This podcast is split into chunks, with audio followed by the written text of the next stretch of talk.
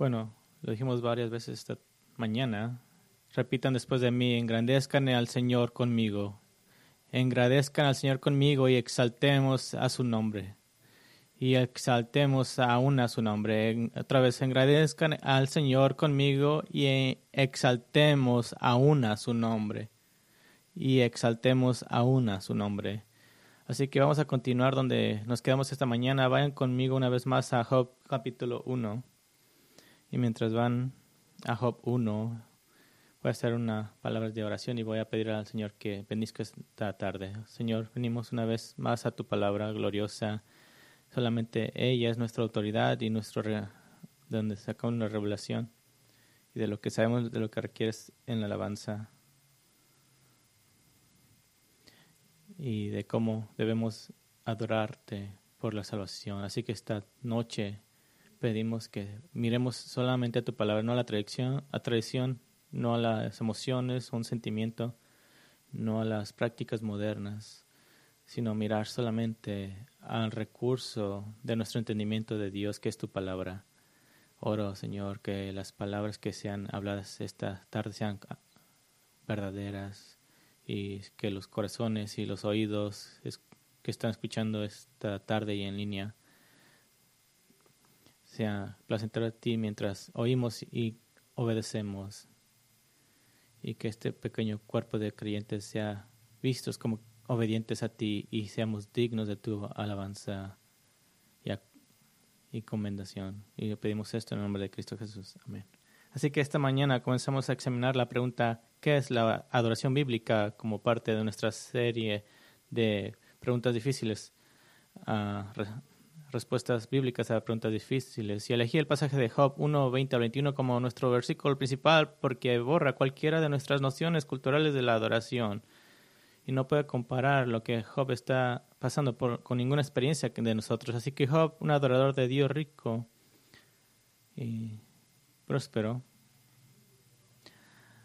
acaba de recibir noticias devastadoras y en un gran confrontamiento entre el reino de Dios y Satanás. Satanás ha denigrado a Dios al afirmar que los fieles de Dios solo son fieles porque Dios les da cosas buenas. Y nos regresamos y miramos a Job 1.8, 11, que dice, y el Señor dijo a Satanás, te has fijado a mi siervo Job, porque no hay ninguno como él sobre la tierra, es un hombre intachable y recto, temeroso de Dios y apartado del mal. Y Satanás respondió al Señor, ¿acaso teme Job a Dios en balde? ¿No has hecho tú una valla alrededor de él, de su casa y de todo lo que tiene por todos lados? Has bendecido el trabajo de sus manos y sus posesiones aún aumentado en la tierra. Pero extiende ahora tu mano y toca todo lo que tiene y verás si no te maldice en tu misma cara. Y así la noticia devastadora que Job recibió es que toda su propiedad y, riqueza ha sido robada o destruida y que sus diez hijos adultos han muerto en una casa que se derrumbó sobre ellos. ¿Y qué hizo Job? Bueno, versículo 20 dice, entonces Job se levantó, rasgó su manto, se rasuró la cabeza y postrándose en tierra adoró. Y miramos esta mañana que este verso, esta palabra adorar, quiere decir postrarse una y otra vez y versículo 21, y dijo, desnudo salí del vientre de mi madre y desnudo volveré allá. El Señor dio y el Señor quitó, bendito sea el nombre del Señor. Y todo esto Job no pecó. Ahora esta mañana examinamos las tres primeras de las cuatro verdades básicas sobre la adoración. Y solamente para revisarlas rápidamente, miramos que la primera verdad básica es que el corazón de la adoración es la sumisión total que desde el Antiguo Testamento al Nuevo Testamento es una adoración de, de someterse a alguien superior. La segunda verdad básica es que la mansedumbre de la adoración es interiormente genuina. Esta mansedumbre reconoce que no tienes ningunos derechos, no tienes ningún privilegio. Eres manso ante el Señor. No vinimos con orgullo, con nuestra cabeza hacia arriba, sino con nuestra cabeza hacia abajo. Y si nuestra cabeza es hacia arriba es porque Él la levanta. Y la tercera verdad básica es que el foco de la adoración es el Dios soberano. Cuando Job dice el Señor dio, el Señor quitó. No, estamos adorando para exaltarnos a nosotros mismos, estamos eh, adorando para bajarnos a nosotros mismos. Y Job está adorando cuando le dio y cuando Dios se lo quitó. Y su vista de Dios, lo que él miraba de Dios nunca cambió. Como miraba a Dios no depende de lo que Dios le hacía en ese momento. Ahora me gustaría um, ir un poco más lento, reducir un poco la velocidad mientras miramos la cuarta verdad básica y terminaremos esta noche con un resumen o síntesis de una teología de adoración. Me gustaría aplicar lo que eh, miramos todo el día en seis o siete diferentes formas. Así que haremos un resumen y una síntesis. Pero primero miremos esta cuarta verdad básica y la verdad cuarta básica es que la meta de la adoración es la respuesta correcta. La meta de la adoración es la respuesta correcta. Recuerde la definición de adoración de esta mañana. La adoración es la respuesta ante Dios por parte de personas redimidas por su existencia.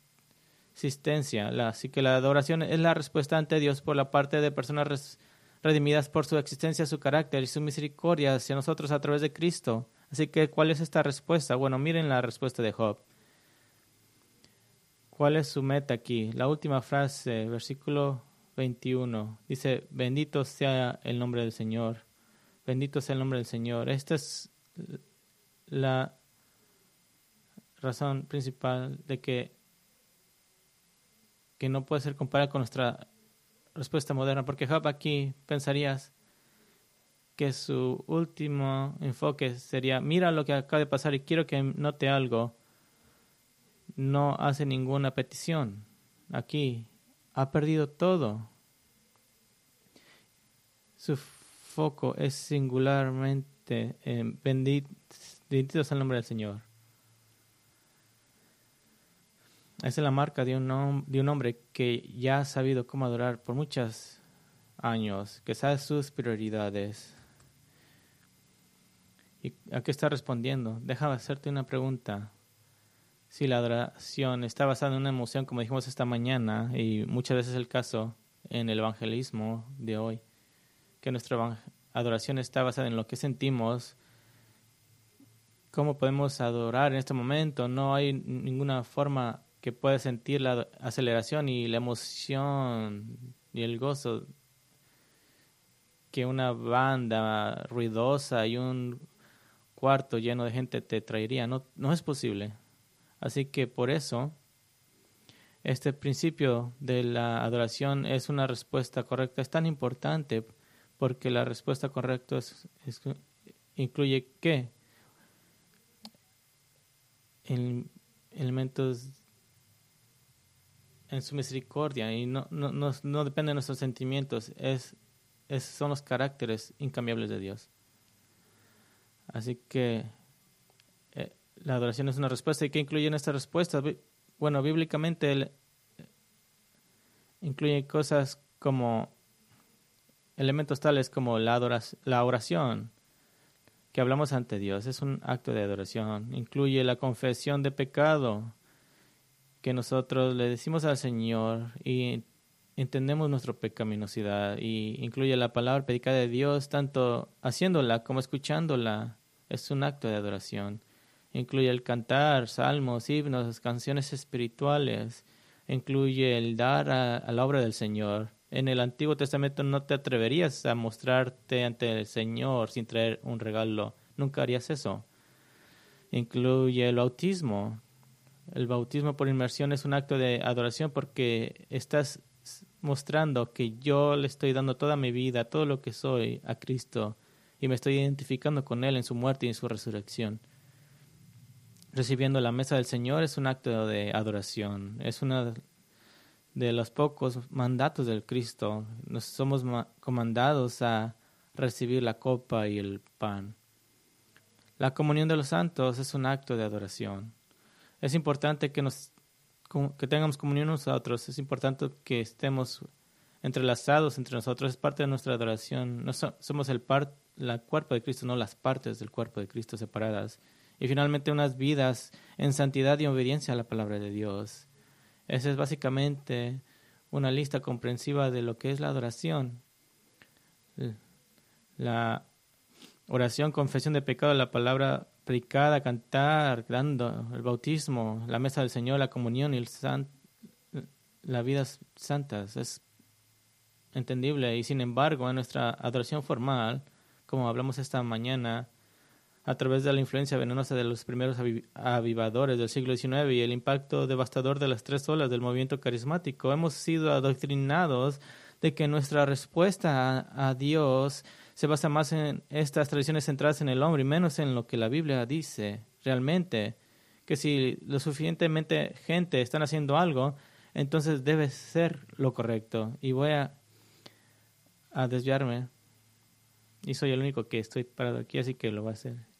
Hice un poco de actor esta mañana y hay un hombre que popularizó la habilidad de reunir un, un montón de gente y da una lista de que su meta es juntar un grupo de gente y crear una emoción amigable en una dirección que la gente va, caen como dominós porque están con temor de quedar separados y da varios elementos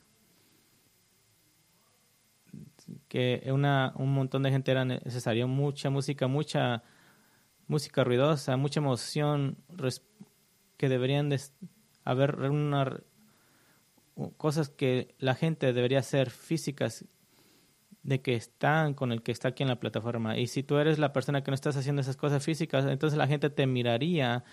Y si las diferentes suficiente gente te mira que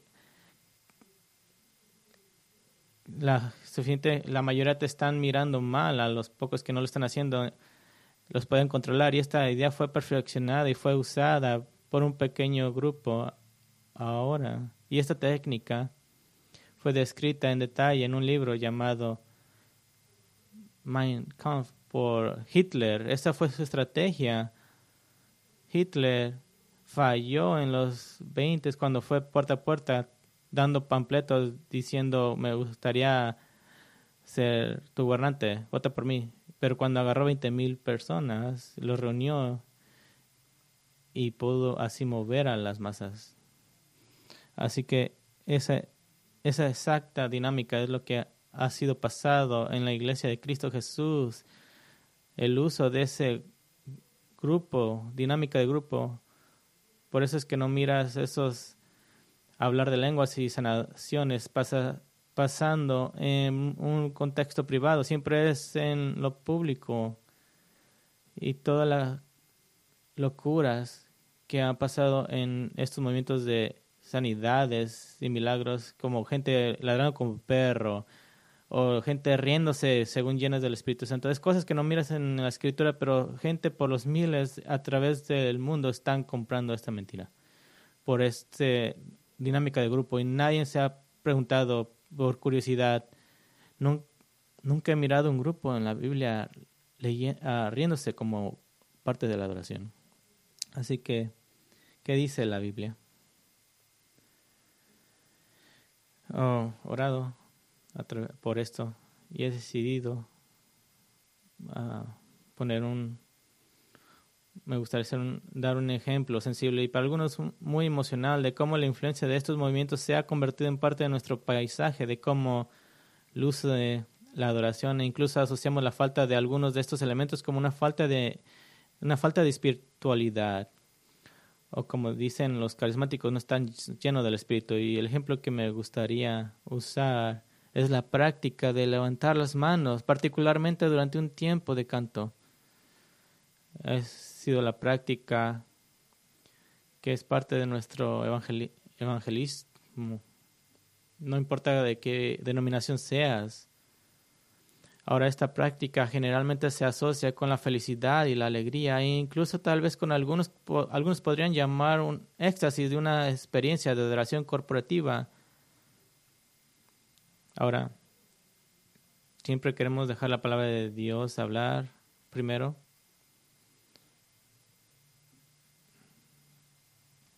¿Y saben cuáles qué hacen las respuestas emocionales a tu pensar? Es que te cierra a, un pensamiento crítico. Así que quiero que tengan su mente abiertas Y quiero dar unas observaciones para que se mantengan críticos a esto. En primer lugar, no hay duda de que adorar a Dios también puede implicar respuestas físicas. ¿Qué miramos esta mañana? Que las palabras de adoración es el inclinarse. Bueno, ¿por qué no lo hacemos aquí? Porque no hay suficiente lugar para hacer eso. Y tal vez podríamos decir que quitaríamos todas las sillas, pero, pero lo físico no, pero no negamos que hay ah, respuestas físicas. Decimos cosas como inclinemos nuestra cabeza en adoración. ¿Por qué decimos eso? Porque hay un precedente en la, en la Biblia. Podríamos decir, levantemos nuestros rostros. ¿Y por qué podríamos decir eso? Porque hay, hay ah, en la Biblia parte donde Cristo oró con su cabeza hacia abajo y con su cabeza hacia arriba. Ahora nos levantamos, nos ponemos de pie en los momentos de mayor peso en la adoración cuando cantamos y leemos en las escrituras porque hay una clara presencia bíblica para estar de pie cuando se hacen las cosas más solemnes en la presencia del Señor. Nos movemos con música que nos inspira. No tenemos una ley contra eso, no, no, te, no puedes evitar. En algunas culturas nadie lo puede evitar, es parte de quien somos. Ya hemos visto en las escrituras el postrarse durante la adoración a veces cuando ponemos una, una música con un ritmo, a veces aplaudimos con canciones optimísticas, optimistas, porque Salmo 47 y Salmo 98 asocian el aplaudir con el cantar canciones alegres, así que sabemos que nuestros cuerpos físicos están envueltos en la adoración. No creo que cuando te aparezcas delante del Señor por primera vez puedas estar parado sin moverte, a menos que Él lo diga. No creo que ese será el caso. No pretendemos ser los elegidos con cara de limón o los santificados petrificados. hay una segunda observación. Permítanme decirlo por adelantado que el levantamiento de las manos que el levantamiento de las manos en un momento de alabanza no está en oposición con las escrituras. No tenemos una patrulla para esforzar el no levantar de manos. No hay voluntarios de seguridad en el balcón con pistolas de dardos de juguete y un visor para pegarle un, un dardo a cualquiera que esté levantando las manos. No tenemos eso porque levantar de las manos no, estamos, no está en oposición con las escrituras. Pero una observación más si bien no hay no nos oponemos a, los, a, las manos levantadas durante la adoración, no hay un mandamiento de levantar las manos en una reunión del pueblo de Dios en las escrituras también. No hay mandamientos para levantar las manos en la reunión del pueblo de Dios. Y desafiaría gentilmente a cualquiera para que se que alguien, cualquiera que levante las manos, que se preguntara el por qué estoy haciendo esto porque como ya hemos demostrado, el, levantar de las manos está fuertemente asociado con un falso evangelio carismático de salud, riqueza y milagros. Le preguntas al evangélico común, ¿cómo sabes que una iglesia es carismática? Y te van a decir generalmente porque levantan sus manos, eso los hacen carismáticos. Sí, eso no es verdad, pero eso está asociado fuertemente. Y está fuertemente asociado con un enfoque centrado en el hombre y sus emociones. Y es aquí porque es que esta y otras expresiones similares es un tema tan preocupante porque en la mayoría de los casos el levantamiento de manos no es una respuesta bíblica, sino que es una respuesta condicionada, enseñada y casi siempre está asociada con la música o el emocionalismo. Dijimos esta mañana que nadie levanta sus manos cuando se está tomando la ofrenda o cuando los anuncios están, es cuando la música está. También se asocia con un, ese enfoque egocéntrico dentro de la adoración corporativa que puede ser un esfuerzo para llamar la atención sobre ti mismo y desviar dramáticamente el enfoque de los demás, particularmente en un entorno donde no es una práctica común. Es más común que sea una respuesta aprendida. ¿Y qué quiere decir con esto? Bueno, puede ser una respuesta a una orden dada por un líder musical. Todos levanten las manos. Y si no lo haces, eh, y una niña se levantó sus manos es tan dulce y obediente. Pero ahora si tienes aquellos que si no levantan la mano es porque algo está mal en ellos. Puede ser una respuesta a un cambio de la música, especialmente cambios de volumen y clave. Si has estado en un si estás en un servicio donde la vas de la clave G y van a otra, todo el mundo se emociona. O simplemente puede ser la respuesta condicional cuando la música comienza en primer lugar. He observado esto personalmente. Ah, eh, algo interesante. Hace un par de años en la conferencia de Gary Singh tuvieron una maravillosa cantata de himnos por la tarde.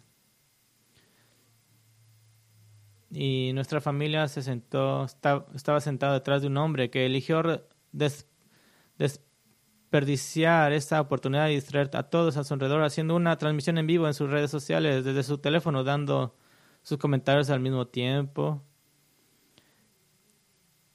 Y lo hacía mientras estaba tratando de tener una conversación con su amigo parado a su lado y mientras estaba jugando con su teléfono en una mano y hablando con su amigo al mismo tiempo. Cuando comenzó la música, su mano libre se disparó rápidamente al aire, sin, clara, sin claramente ninguna real atención a la letra o, o al punto del himno que se estaba cantando. Y mucho más importante, están, su él y su amigo están cubriendo las palabras, así que todos estamos haciendo gimnasias para mirar las letras de la música. Y lo que es menos importante, muchas iglesias ha hecho una cultura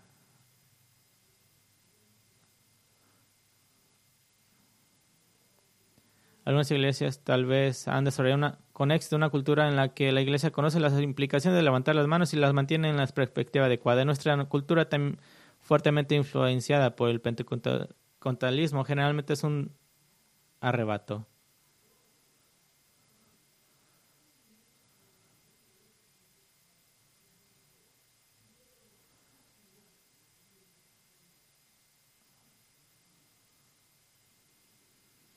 Ahora, acabo de decir que no hay un mandamiento en las escrituras para levantar las manos en la reunión del pueblo de Dios. Permítanme demostrar esto.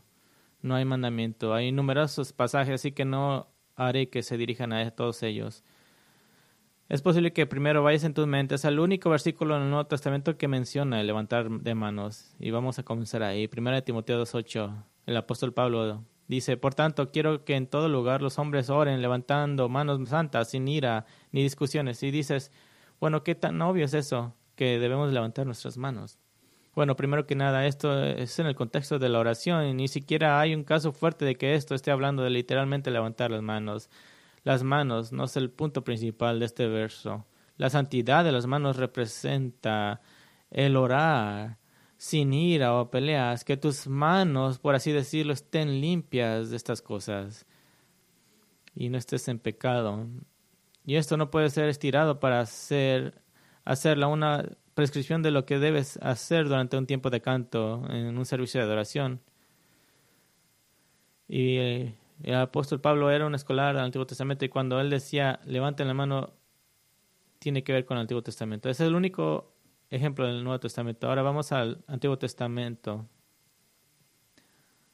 Y, y quiero empezar con el único ejemplo que puede interpretarse como levantar las manos asociados con la expresión alegre.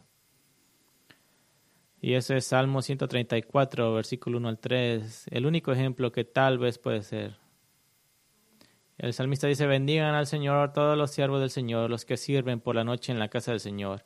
Alcen sus manos al santuario y bendigan al Señor. Desde Sión te bendiga el Señor que hizo los cielos y la tierra. Ahora, eso podría ser una expresión de adoración alegre, pero la evidencia no es fuerte y hay algunos factores significativos que sugieren lo contrario. Primer factor es que esta es la canción de un adorador que visita el templo en Jerusalén por la noche y se dirige a los guardias nocturnos del templo. Eh, de hecho, esta palabra para noche se refiere noche ya avanzada y se puede traducir como medianoche, ¿ves? Así que esto nos deja en el segundo, nos lleva al segundo factor. Si el adorador está en el templo en las horas de medianoche, lo más probable es que no puede dormir. Y si no puede dormir, entonces es poco probable que esta sea una visita al templo para expresar gran felicidad o gozo en el Señor, sino más bien para orar acerca de una crisis, una necesidad. Ahora, no hay certeza de que este sea un momento de crisis o necesidad, pero es mucho más probable que sea un momento de alegría es, es poco probable que sea un momento de alegría.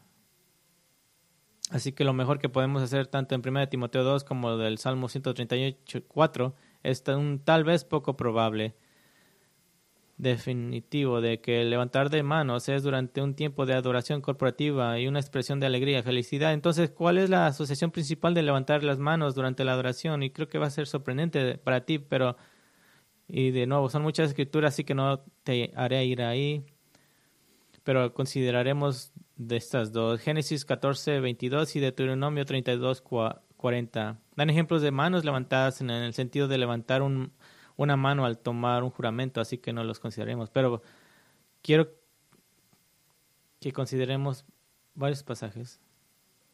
Primera, consideraremos Reyes 8. Primera de Reyes 8. Registra la dedicación de Salomón del nuevo templo de Dios en Jerusalén y parece que tenemos un ejemplo en esta ocasión gozosa de manos levantadas en una reunión del pueblo de Dios, ¿o no?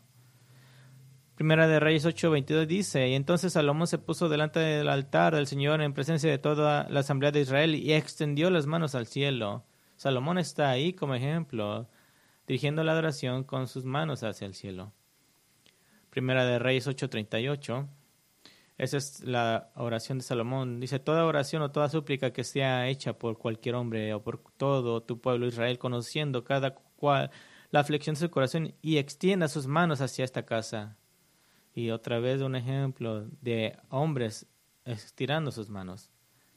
Y en Primera de Reyes 8:54, Salomón, cuando Salomón terminó de decir todas estas oraciones y súplicas al Señor, se levantó de adelante del altar del Señor de estar de rodillas con sus manos extendidas al cielo. Así que, ¿qué está pasando aquí?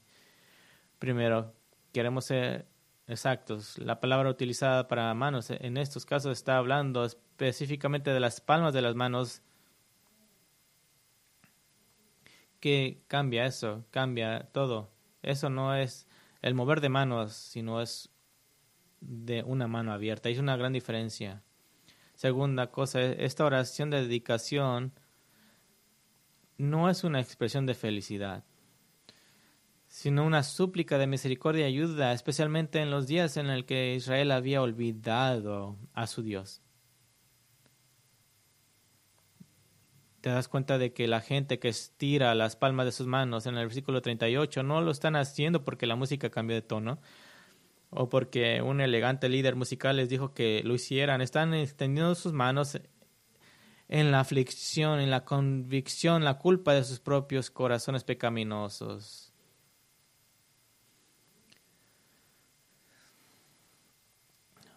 podemos considerar Esdras 9.5. Esdras 9.5. Esdras, el líder espiritual de los exiliados que regresaron, acaba de enterarse de que muchos sacerdotes y levitas se casaban con mujeres extranjeras y que estaba pasando, que la raza judía iba a ser borrada si esto no se detenía.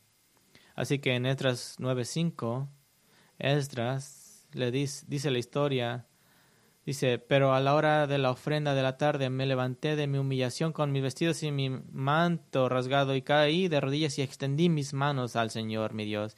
Así que Esdras levanta una oración de confesión y lamento y angustia del alma de nuevo con las palmas de sus manos extendidas. en la misma historia considere Nehemías 8.6. En Nehemías 8.6 Esdras ha reunido a todos los exiliados que regresaron a Jerusalén a escuchar la palabra de Dios. Leía durante aproximadamente seis horas, incluso construía una plataforma especial para la ocasión. Y Nehemías 8, 5 al 6, Esdras, dice, Esdras abrió el libro a la vista de todo el pueblo en la plataforma, pues él estaba en un lugar más alto que todo el pueblo y cuando lo abrió todo el pueblo se puso en pie. Entonces Esdras bendijo al Señor, el gran Dios, y todo el pueblo respondía amén, amén, mientras alzaban las manos. Y tal vez digas, ah, Steve, aquí sí te agarramos.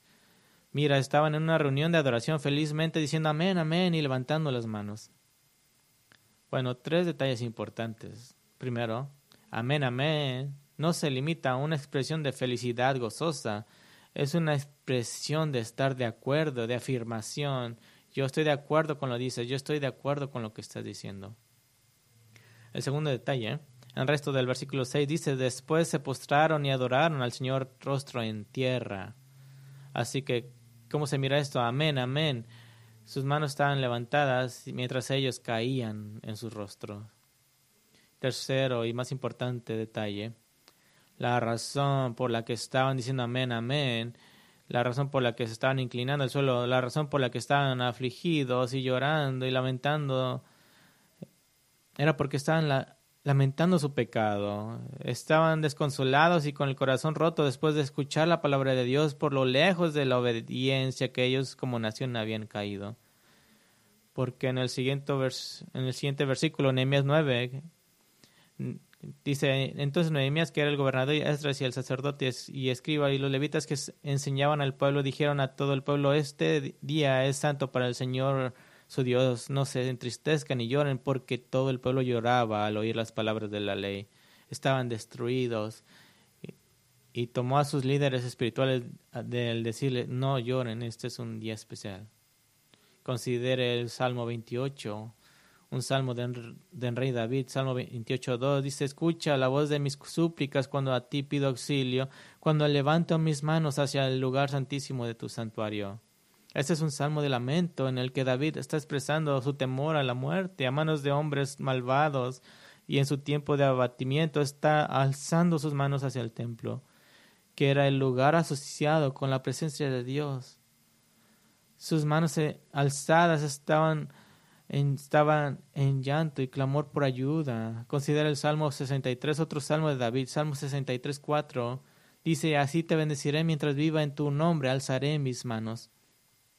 La situación en este salmo es que David está en el desierto, está siendo cazado por sus enemigos, está despierto por la noche con ansiedad, ha estado levantado toda la noche, experimenta emociones negativas tan fuertes que es incapaz de dormir y está levantando, está levantando sus manos desesperadas hacia el Señor en angustia y temor. O considere el Salmo 88.9. El Salmo 88 a veces es llamado el Salmo más triste y contiene la historia de la enfermedad física extrema del salmista llamado Eman, el Esraíta. Está tan enfermo que está aislado, se siente desesperado, siente que su único amigo es la oscuridad, siente como, la, como si la ira de Dios estuviera sobre él. Y el Salmo presenta palabras como ira, horror, tristeza, terror, aflicción, temor y muchas veces la palabra oscuridad.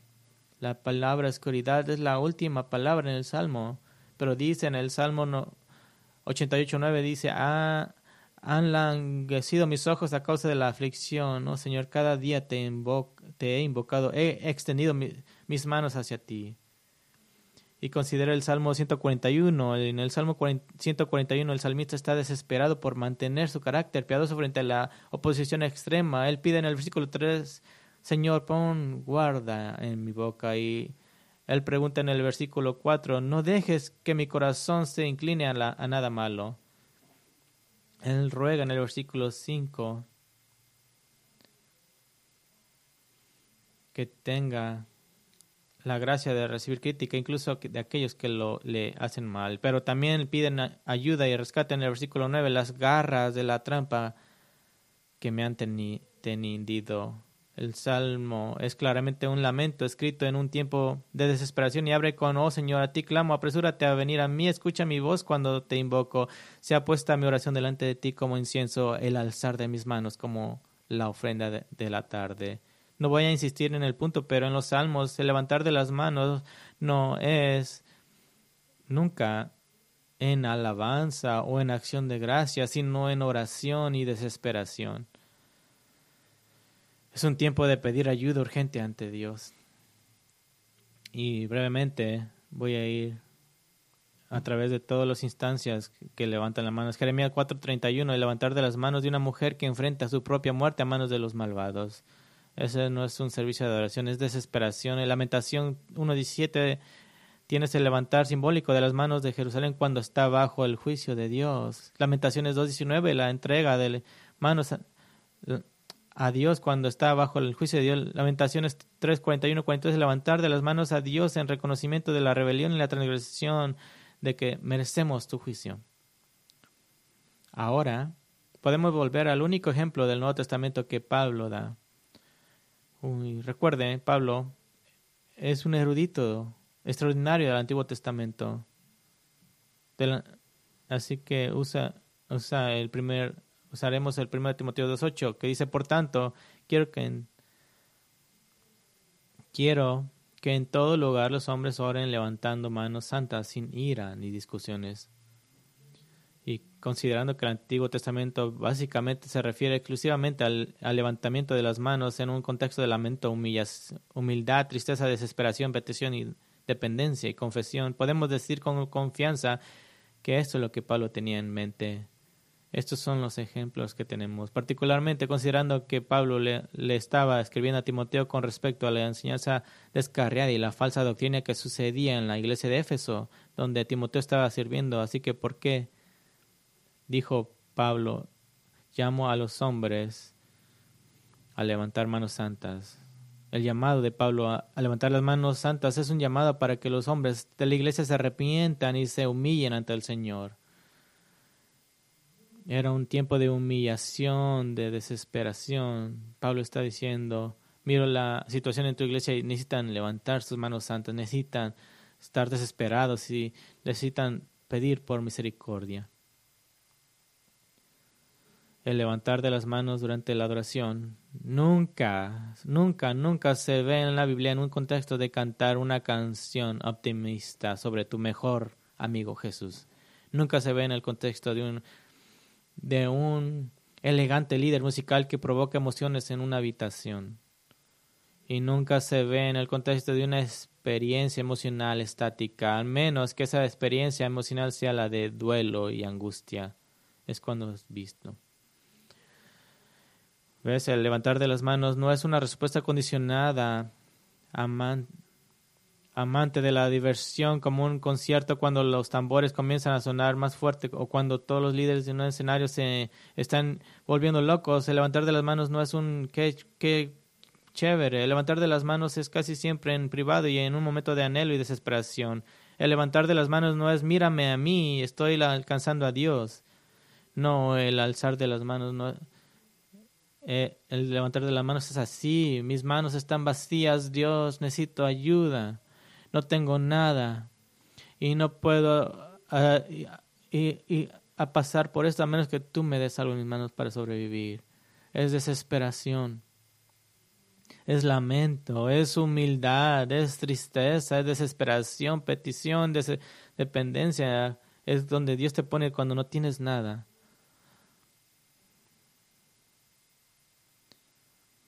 Ahora, doy este punto extendido porque es tan, tan importante que adoremos a Dios en espíritu, que quiere decir con todo nuestro ser, y en qué? En verdad. En verdad y no en error.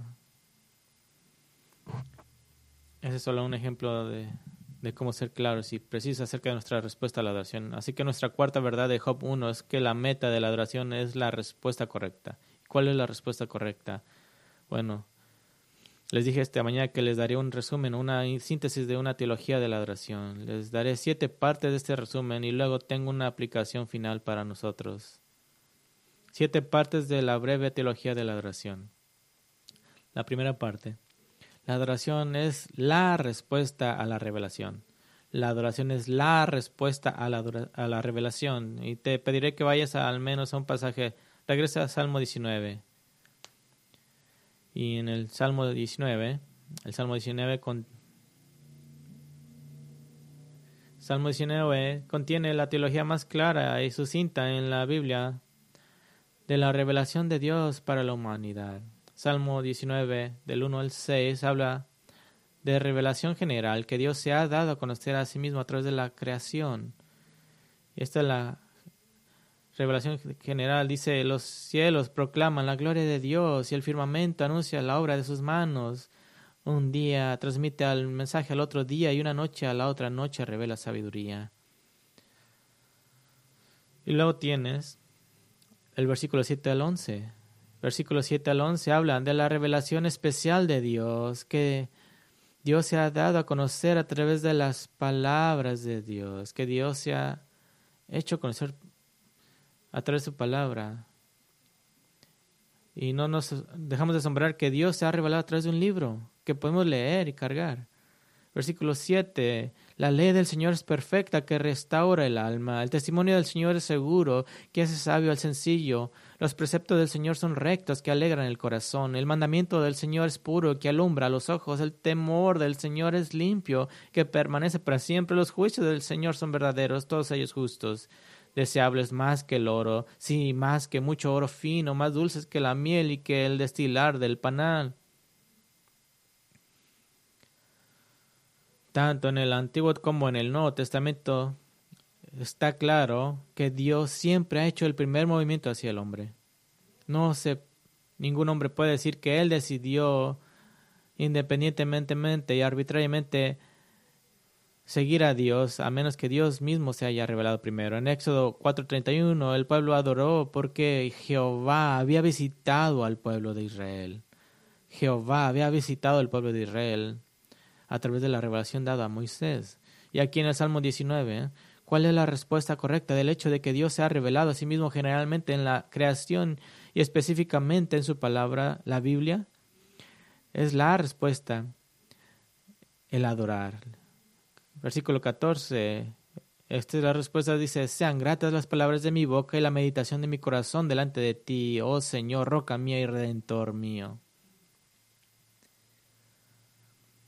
La respuesta es la adoración, esa es la única respuesta. Dios no está interesado en la respuesta de tu interés o está interesado en tu reconocimiento pero en adoración y sumisión. Esa es la respuesta correcta. Hay una segunda parte de nuestra teología. La adoración es una respuesta a la gloria manifiesta de Dios. La adoración es una respuesta a la gloria manifiesta de Dios. En Éxodo 33.10 la gente adoraba mientras, dice ahí, veía la columna de nube situada a la entrada de la tienda de reunión.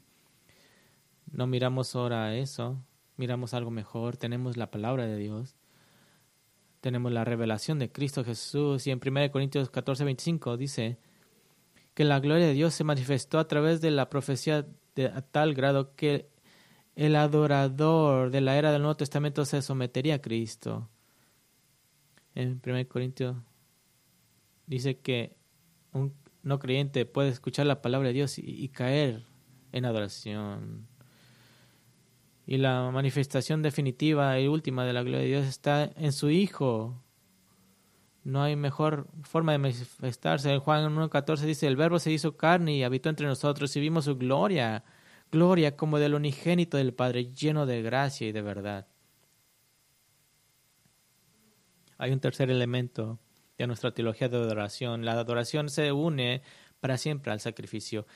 La adoración se une para siempre al sacrificio en el Antiguo Testamento un adorador no podía ser un adorador de Yahvé sin ofrecer un sacrificio por el pecado. La sangre era la llave para abrir la puerta de entrada a la presencia de Dios. En el Nuevo Testamento, la sangre de Cristo, infinitamente mejor que la sangre temporal de los animales, es la llave de la puerta para convertirse en un adorador de Cristo. En ambos testamentos, el sacrificio personal de una vida vivida en obediencia ante Dios también está indeleblemente marcado en la adoración de los fieles y nuestra adoración es posible por la sangre. Ese es el elemento clave. Y déjame, te doy esto. 1 Corintios 16 dice que la copa de bendición que bendecimos, dice, no es la participación en la sangre de Cristo. Efesios 2.13 dice, pero ahora en Cristo Jesús ustedes han que en otro tiempo estaban lejos han sido acercados por la sangre de Cristo. En Hebreos 9:14 dice, cuanto más la sangre de Cristo, quien por el Espíritu Eterno él mismo se ofreció sin mancha ante Dios, purificará nuestras conciencias de las obras muertas para servir al Dios vivo.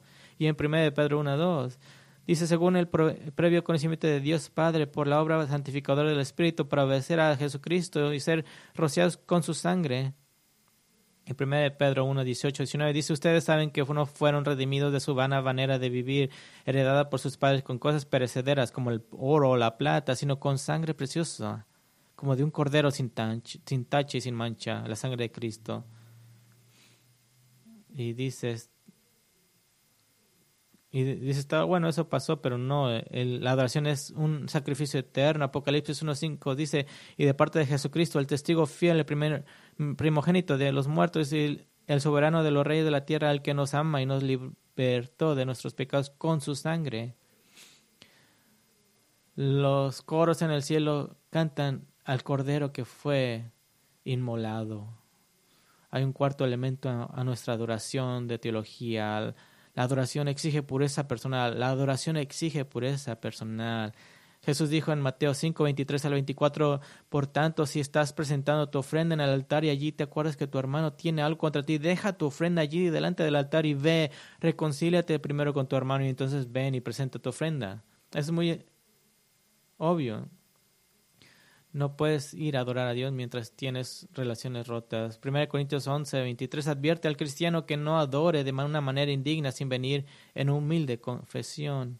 Y en Isaías 6, la visión de la gloria manifiesta de Dios provocó de Isaías el profeta una urgente necesidad de pánico por limpieza y perdón de los pecados. Dice, ay de mí porque estoy perdido, porque soy un hombre de labios impuros sabía que estaba en problemas, que estaba apareciendo delante de Dios y sabía lo que iba a pasar, que estaba impuro y se paniqueó. Jesús explicó este concepto con la ilustración de lavar los pies de los discípulos en el aposento alto. ¿Se acuerdan que Pedro no quería dejar que Jesús, su Señor, lavara sus pies?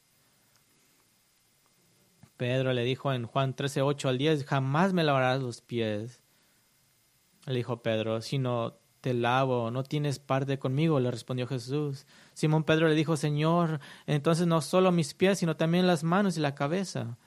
Jesús le dijo, el que se ha bañado no necesita lavarse, excepto los pies, pues está todo limpio y ustedes están limpios. En otras palabras, la pureza exigida por la adoración no es una re salvación, no es una repetición de la salvación es muy claro porque Romanos 8.1 dice, por tanto, ahora no hay condenación para los que están en Cristo Jesús. Tu cuerpo está limpio, pero has caminado en lugares pecaminosos, por así decirlo, y necesitas que te limpien los pies. Necesitas confesar. En otras palabras, la adoración debe ser precedida por la confesión del pecado con la gloriosa promesa dada a los cristianos en primera, de Juan 1.9, que si confesamos nuestros pecados, Él es fiel y justo para perdonarnos los pecados y para limpiarnos de toda maldad.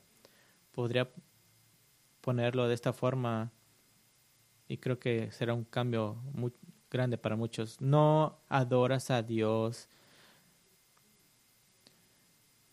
No adoras a Dios para ser limpio, te vuelves limpio para adorar a Dios. No adoras a Dios para ser limpio, te vuelves limpio para adorar a Dios. Y hay un quinto elemento de nuestra teología de adoración. La adoración implica proclamación teológica.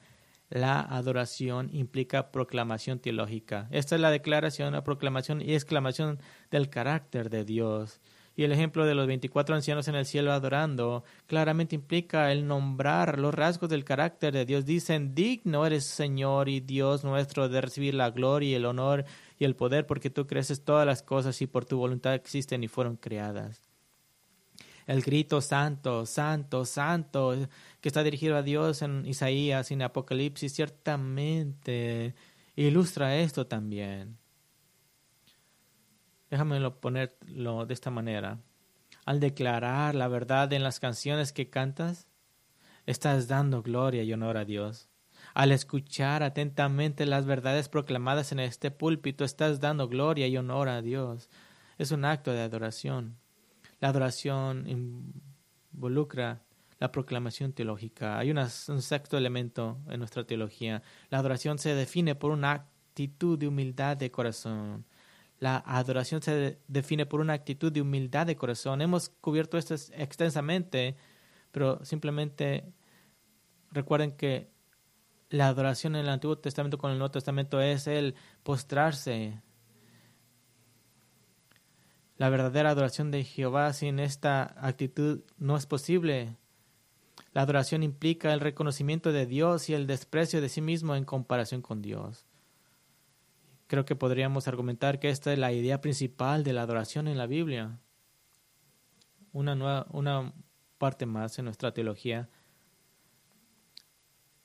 empezamos con la adoración, es la respuesta. Ahora miramos la adoración es la respuesta inmediata a la salvación y la liberación. La adoración es la respuesta inmediata a la salvación y la liberación. Y esto fue ilustrado en el Antiguo Testamento en la liberación física y más directamente en el Nuevo Testamento como una respuesta a la liberación espiritual del pecado. Una vez más, si vamos a 1 Corintios 14, 25, muestra el ejemplo de un nuevo creyente en Cristo que literalmente cae instantáneamente en adoración y temor de Dios. Es un instinto. Si lo pongo de esta forma, si eres un verdadero creyente en Cristo, eres un adorador. No puedes evitarlo. Pero también a la inversa, si adora, si la adoración de Dios no es particularmente importante para ti, entonces no estás en Cristo. No le perteneces a Él. Así que la adoración es la respuesta a la revelación, la adoración es la respuesta a la gloria manifiesta de Dios, la adoración se une para siempre al sacrificio, la adoración se exige por esa persona, la adoración implica la proclamación teológica, la adoración se define por una actitud de humildad de corazón y la adoración es la respuesta inmediata a la salvación y la liberación. Les dije que terminaríamos con una implicación final. Y lo que me gustaría hacer es simplemente hablarles por un momento sobre actos poco enfatizados de adoración genuina en nuestro contexto aquí en, aquí en White Algo que no está muy enfatizado en la adoración. Y van a empezar en inglés con la letra C. Así que pueden decir que estamos haciendo el día. Muy, muy simple. La confesión de pecado. Primero, la confesión de pecado. Ahora no estamos pidiendo que oh, es, tu turno de confesar tu pecado de esta semana. Estaremos aquí por meses si haríamos eso. Pero ¿qué tal el sábado por la noche o a primeras horas de la mañana del domingo temprano con el Señor? Y por supuesto nuestra oportunidad grupal para la confesión cuando estamos juntos el domingo en la mañana, la confesión de pecado. Segundo acto muy poco enfatizado, escucha atentamente. Escuchar atentamente Vivimos en una cultura que solo debemos poner atención por seis o siete segundos. Esfuérzate duro para comprender una verdad. Desecha la expectativa de que la predicación debe ser papilla para bebés que se desliza fácilmente al tragar. Esto podría significar el decidir repasar tus notas los lunes, el unirte al grupo pequeño que tiene sus estudios basados en los sermones o el escuchar cada mensaje de nuevo. ¿Qué tal este acto poco enfatizado. El canto confesional, el canto confesional, que hay un verdadero sentir en tu corazón de que estás confesando tus creencias en estas verdades ante el Señor y alentando a los que te rodean mientras lo haces. ¿Qué quiere decir con esto? Que mientras Darren empieza el himno, tú dices en tu corazón, Señor, yo creo estas cosas y empiezas a cantarlas. El canto confesional hay una cuarta cosa, una aplicación consistente, una aplicación consistente que te estás proponiendo el que tu vida se caracterice porque has tomado a propósito lo que aprendes y has hecho algo al respecto. Hay un quinto, ah, una quinta cosa que enfatizamos poco, la el cultivar el amor, cultivar el amor, el estar juntos. Si la adoración si la adoración fuera puramente una actividad individual, no, no, nos reuniríamos. Parte de nuestra adoración es amarnos unos a otros, estar en relación vital y real unos a otros. Una sexta es convicción habitual, convicción habitual que estás listo, dispuesto y ansioso por ser corregido, por aprender, por crecer. Proverbios 20:30 dice, los azotes que hieren limpian del mal y los golpes llegan a lo más profundo del cuerpo. Ya hace mucho dejé de tratar de complacer a todos y simplemente trato de complacer a esta persona y no lo puedes mirar. Estoy tratando de complacer a Dios. Pero si tú vienes con una actitud de, de, de que vienes para que seas golpeado para limpiarte del mar, serás más como Cristo. Y lo último es una carga centrada en la cruz, una carga centrada en la cruz que la brújula de nuestros corazones en la adoración debe apuntar continuamente a la cruz. Es, esto es lo que, donde se origina la adoración y donde se centra. La cruz es el es la característica central de nuestra adoración. La cruz es donde el cuerpo de Cristo fue quebrantado en pago por tu pecado. La cruz fue donde la sangre de Cristo fue derramada para satisfacer la ira de Dios. Y fue en la cruz donde Cristo fue donde Cristo clamó en tu lugar para que tú fueras un ciudadano del cielo, para que tú fueras un ciudadano del reino de Dios. Fue en la cruz que Cristo clamó, eh, consumado es. Una carga centrada en la cruz. La cruz señala a Cristo. Cristo nos lleva a Dios y al ser llevados ante Dios deberemos responder en adoración. No hay opción. ¿Y por qué querrías otra opción?